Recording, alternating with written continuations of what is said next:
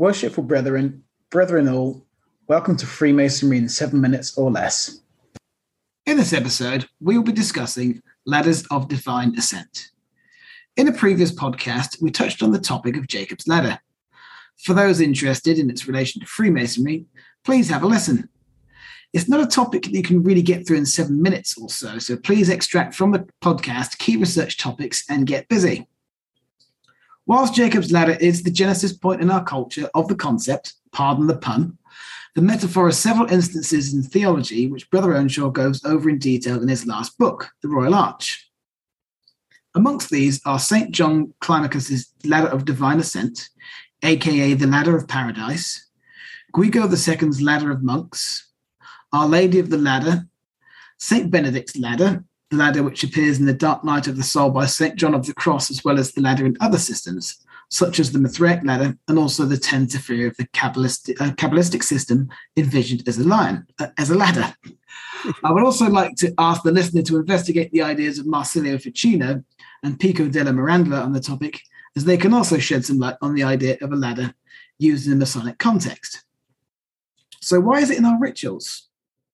Well, this reason is one of the important keys to unlock the mysteries of Freemasonry. Why does it appear? What does it do? If it's there for a reason, what does that imply about the nature of Freemasonry? First appearing in the tracing board of the first degree, and quoting from Brother Earnshaw's book, we are told that the covering of a lodge is the clouded canopy or starry decked heaven where all good masons hope to last, uh, hope, hope at last to arrive at by the aid of a ladder called Jacob's ladder, having three principal round denominations, or having three principal rounds denominated faith, hope, and charity, teaching faith in God, hope in immortality, and charity to all mankind. And that comes from the Massachusetts ritual.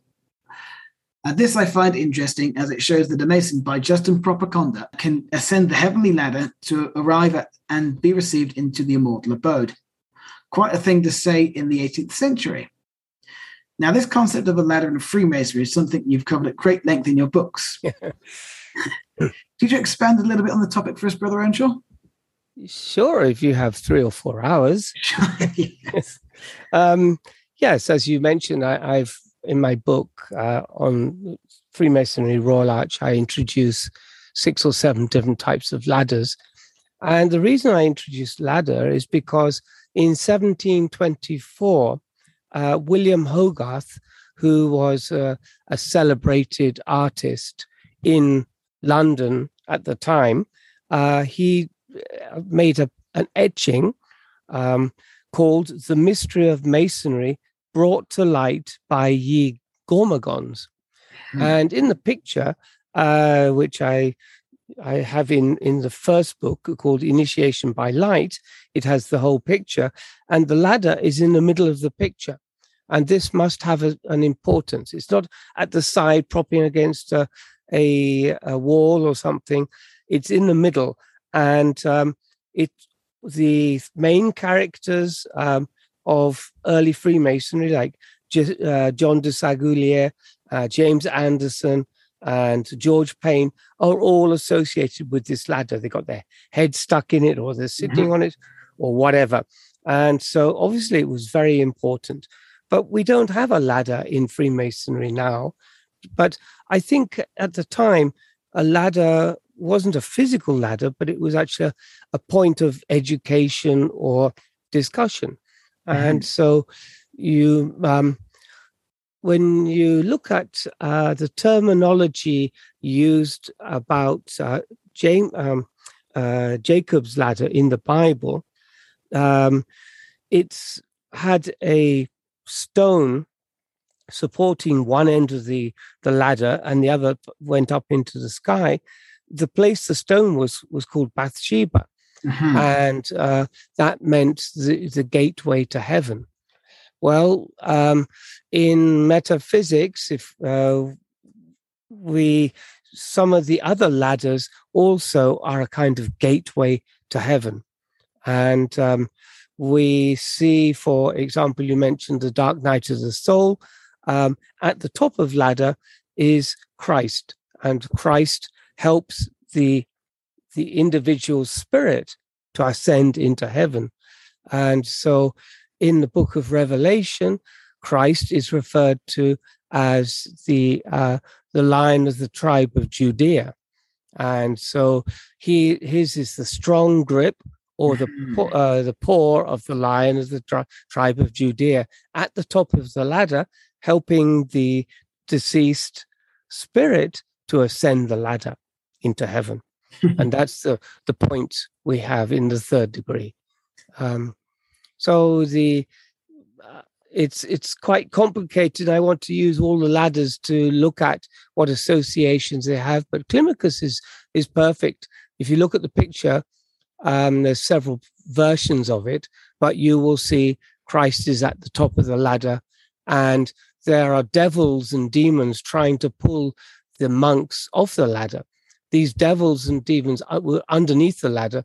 They're not actually devils, but these are um, temptations and vices and things mm. to lead people off off of the the the true way to enter heaven. And um, but uh, interestingly, the um, the symbol of the ladder with people going up one side and then uh, devils pulling people off on the other side uh, originated thousands of years before, actually in India, mm. uh, as a game, game of snakes, snakes and, ladders. and ladders. Yeah, and that's the same same story of of vice and vice and virtue. there you go. Um, so yes, um, um,